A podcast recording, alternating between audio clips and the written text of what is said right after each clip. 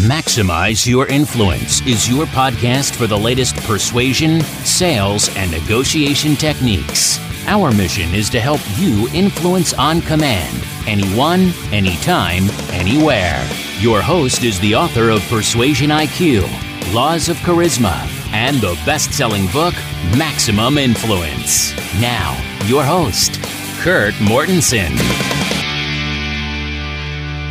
Good to have you back. Kurt Mortensen here. This is Maximize Your Influence podcast 430 as we talk about shrinkflation, JND, psychology of advertising. What is it that other people are doing to you that's persuading you under the radar? Because that's the key, whether you're persuading somebody one on one, whether it's a commercial on TV, the goal is to persuade under, below the radar.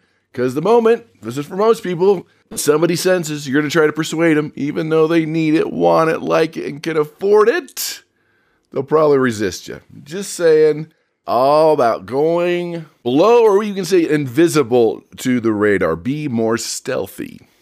So, I had a good week. Was in San Francisco doing a training. Shout out to that group. As we tackled some of their biggest influence challenges. And I'll have to admit, it's been a while since I've been to San Francisco. And last time I was there, it wasn't the cleanest place. And I figured, you know, things are getting worse. But I have to say, I was pleasantly surprised. I mean, it still has challenges with the, the messiness, the homelessness, and other things. But, but it was better than I thought. But the one thing I always do forget is how cold it is in San Francisco. I used to live in Sacramento. It could be 100 degrees. Go to San Francisco, it's 60 degrees and windy and cold in the middle of summer. So I had a good time there, had a good week. Hopefully you had a good week too, as we dive into our persuasion blunder. Don't, don't, don't! So I saw this ad the other week, and I'm kind of a crypto Jedi. It's kind of a fascinating, interesting world that in my free time I'll actually do crypto trading. What it is, how to profit from it, and how the technology is going to take over the future. So this ad pops up of course, the internet knows how to retarget you and knows what you're interested in. And if you know anything about Bitcoin mining, it's very expensive as far as the computer, the mining rig. It can run really, really hot, and it takes a lot of electricity. So you have to find cheap electricity, a way to cool down the room, otherwise it gets too hot for the computers. And you have to have these special rigs. So there's some challenges there. Biggest ones being cooling it down and cheap electricity. So there was, I, I want to say it was Iceland. We'll just say a, a colder country. Anyway, they had these ice caves, same temperature year round. So, hey, you didn't have to cool down your machinery next to a hydroelectric dam where the electricity was going to be basically free. So they said. and they had a special deal because they usually on those mining rigs you have to wait three six months because there's a lot of high demand. I'm like wait a minute. Ice cave free electricity. You have the equipment? They're going to lease it to you? It's already available? Hmm ding ding ding. Ever have those alarm bells go off in your head? That's above the radar. It was just too good to be true. Maybe it was but I've consulted with many companies to take their offer down just a notch. Sometimes it's too good to be true. Even though it is true, it might not be true in the mind of your customer. So this one was just way too good to be true. I mean, it was like the perfect storm. Everything was set up, and I'm like, yeah, I don't think so. I didn't do any more research. I just discounted it and moved on. So think about it. Even though it is true, your offer, your proposal, if it coming across as too good to be true, there's no holes, it could be a challenge. And we know with credibility and trust that if you could reveal a few holes, a couple weaknesses, you know, turn those into strengths, it actually increases your trust and your credibility. Come on, something's got to be wrong. Give them something. Don't let them make one up. Give them something that's wrong. So that's your persuasion blunder of the week, which moves us to the geeky scholarly article called The Psychology of Advertising. We're talking about below the radar. This is from Psych Central Journal of Design Sciences, Seton Hall University, and Sandra Montijo. Now, I love looking at advertising, the psychology behind it. My undergraduate degree, my bachelor's degree was in advertising. So I've worked at advertising agency. It's always been fascinating to me, the marketing, the advertising, the persuasion side. And back when I was in school, one of my professors says only 50% of advertising works. We just don't know what 50% it is. I'm like, well, wow, that's refreshing. I think we've gotten better there as far as analytics in advertising. I think the bigger challenge is you have so many ways to advertise now than you used to. I mean, if you way back, there was only three television stations, and now you have hundreds. So it has changed. So in this article, The Psychology of Advertising, they go to some of the things that are below the radar. So they define it, of course, as advertising is to encourage you to buy their product. And to do this, they need to trigger a certain emotion. Now, that's the psychology part. You know, emotion's the key. We always know it's emotion that persuades. Now, in that emotion phase, you need the logic, you need both. But most people, way too much logic, not enough emotion. In fact, when they were doing MRIs during Super Bowl commercials, the most emotional commercial was a Disneyland commercial, won. Well, let me back up. Didn't win was the most memorable. The one that won was the funny one, and they couldn't remember who the advertiser was, which is not good. I mean, They remember what happened, but they don't remember who paid for it. But it was the one that was the most memorable, that stuck the best, was the emotional Disneyland commercial. So we all know that we're surrounded by all these advertisers around us trying to get us to take actions, right? They're going to play to our subconscious mind, make sure they cut through the clutter. And it's everywhere. We know TV, radio, social media feeds, magazine billboards, mail, bus benches restrooms. It's everywhere now. The retargeting of ads, ads at the mall, ads at the supermarket. We know it's everywhere. So they're trying to get cut through the clutter, the noise, and get us to buy their products or services. We know that. Now, this article says that average American, and I'm sure this is probably true for most countries, is exposed to 10,000 persuasive messages a day. Now, I remember reading an article, this is a few years back, was Advertising Age magazine, it was 5,000 persuasive messages a day. So it's going up. The clutter is real. So that's when they go to the psychology to give their ads a little edge so consumers remember it and act on it. So the psychology of advertising focuses on building empathy towards a product or service to help you become more inclined to buy or use it. So there's the different aspects like the people, are they relatable? Are they likable? Are they trustworthy? The images, the symbols, colors could all influence how we relate to the ad, how we feel about the ad. Are we going to remember the ad? Are we going to act on the ad? So they go over five psychological techniques used in advertising. We've talked about some of these on the show, but let's go through them and see. One we know using cute animals, right? Your social media feed, the cat, the dog. Animals usually bring out positive feelings. Now, not a shark, I guess, but a dog, a puppy dog, it used to be the puppy dogs and newborn babies was the awe factor, right? Positive feelings, and we like puppies, so we're going to like your product. That's why people use endorsers. We like Michael Jordan, the basketball player, and whatever he endorses, we like that too. There's an association trigger there, I call it. So, using animals in an ad helps us pay more attention, triggers those warm feelings, and makes that ad more positive. Now, if you were just bit by a dog or attacked by a dog, and that exact type of dog's on the commercial, maybe not. It could have a negative trigger, but for most people, they like to see the dogs and the cats and the nicer animals. Again, not the sharks or the alligators. okay. The next one, we've talked a lot about this. I did a lot of research on this one, is humor. Laughter, we know, releases endorphins. And let me add, increases trust, it increases likability, they put in positive feelings, makes us feel happy. And if a commercial makes us laugh, we're more likely to remember it. And that's the key to advertising is to remember the product or service or brand. Another one they do is they prey on fear. remember I said, oh, maybe it was a few weeks ago, when a dentist says only floss the teeth you want to keep, that's using fear. There's a time and place. Sure, fear is abused, but used properly, just like scarcity and urgency, can be a very powerful tool. Now, they do come out and say it, it could backfire because fear could turn us away from a product or brand. But when you can use fear in a way that elicits excitement or calls us to action, it can be very effective. Any type of insurance product usually does some type of fear. You might see the prescription drug medication, use fear, the dangers, what's going on. You need to get this fixed. You need to go to your doctor and ask for this certain medication. then the opposite of that would be uh, you, the pharmaceutical ads at the very end with the fast talker, same pace when it tells all the bad side effects. That's also below the radar because they don't want you to remember that or even hear that, and most people don't. Next, what they do is they create excitement, buzz, hype around the product. They get you excited about what's going on, like an amusement park. Probably see beer ads, those type of things. So any type of excitement or like, man, if I drink this, I do this, this is going to happen. I'm going to feel this way. I'm going to be excited. Can make your ad more memorable. How about tugging on the heartstrings? Oh, those emotions.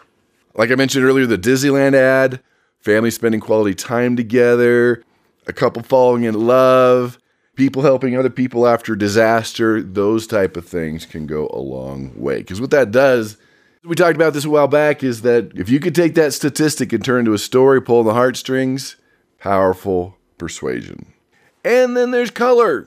You can go to the archives. We've spent whole podcasts on colors, but colors, hues trigger different feelings, memories. So colors can affect how we think and feel. We know that blue can calm you down, pink can calm you down. Red and yellows can trigger a little more tension. They also stimulate appetite. One study I found said that up to 60% of our acceptance or rejection of an object or a person can come back to that color. We know that certain colors are, that you wear are more credible than others. It is real, bigger than you think. So, colors are also used for brand recognition. They talk about the shade of green that Starbucks uses. Just seeing that shade, people think of Starbucks, even if it's not the logo. Interesting. And some of these commercials are so powerful, they stick with you for years. You could sing along with their song 10 years later. So I saw that and went to the internet and I looked up the most memorable commercials in TV history. See if you recognize any of these. This is at considerable.com. We'll put the link in there for you. See if you remember some of these. Some of these are pretty dated. The Alka Seltzer Plop Plop Fizz Fizz. Oh, what a relief it is if you remember that one. The one on the top of the list was Wendy's Where's the Beef? that was a classic. Then Alka Seltzer's also mentioned here twice where, man, I can't believe I ate the whole thing. The Cray Native American with the litter is one of the memorable ones. Life cereal. Hey, Mikey, he likes it. They didn't want to eat it, but then their little brother ate the whole thing. The Maytag Man, if you remember that. Then you gotta remember the McDonald's. Two all beef patty, special sauce, cheese, lettuce, pickles, onions on a sesame seed bun, something like that. And why is that even in my brain? All right, that's one of those commercials.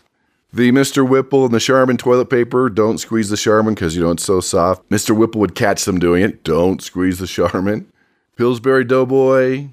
the Chihuahua dog from the Taco Bell commercials. Cokes, I'd like to teach the world to sing. Anyway, go on and on, but you probably have the one stuck in your head. That's good advertising. So when you look at cognitive psychology, remember your cognitions are your thoughts, your beliefs. It is used in advertising. It's the science of how our mind processes information. And so they use that to influence our thoughts to use a product or a service. So they tap into common experiences, trigger great memories, good feelings, and we remember the ad more. Then there's social psychology in advertising. Social psychology is another technique that advertisers use to persuade viewers. Show us how a brand or a product can help us have better experiences or better relationships with those around us.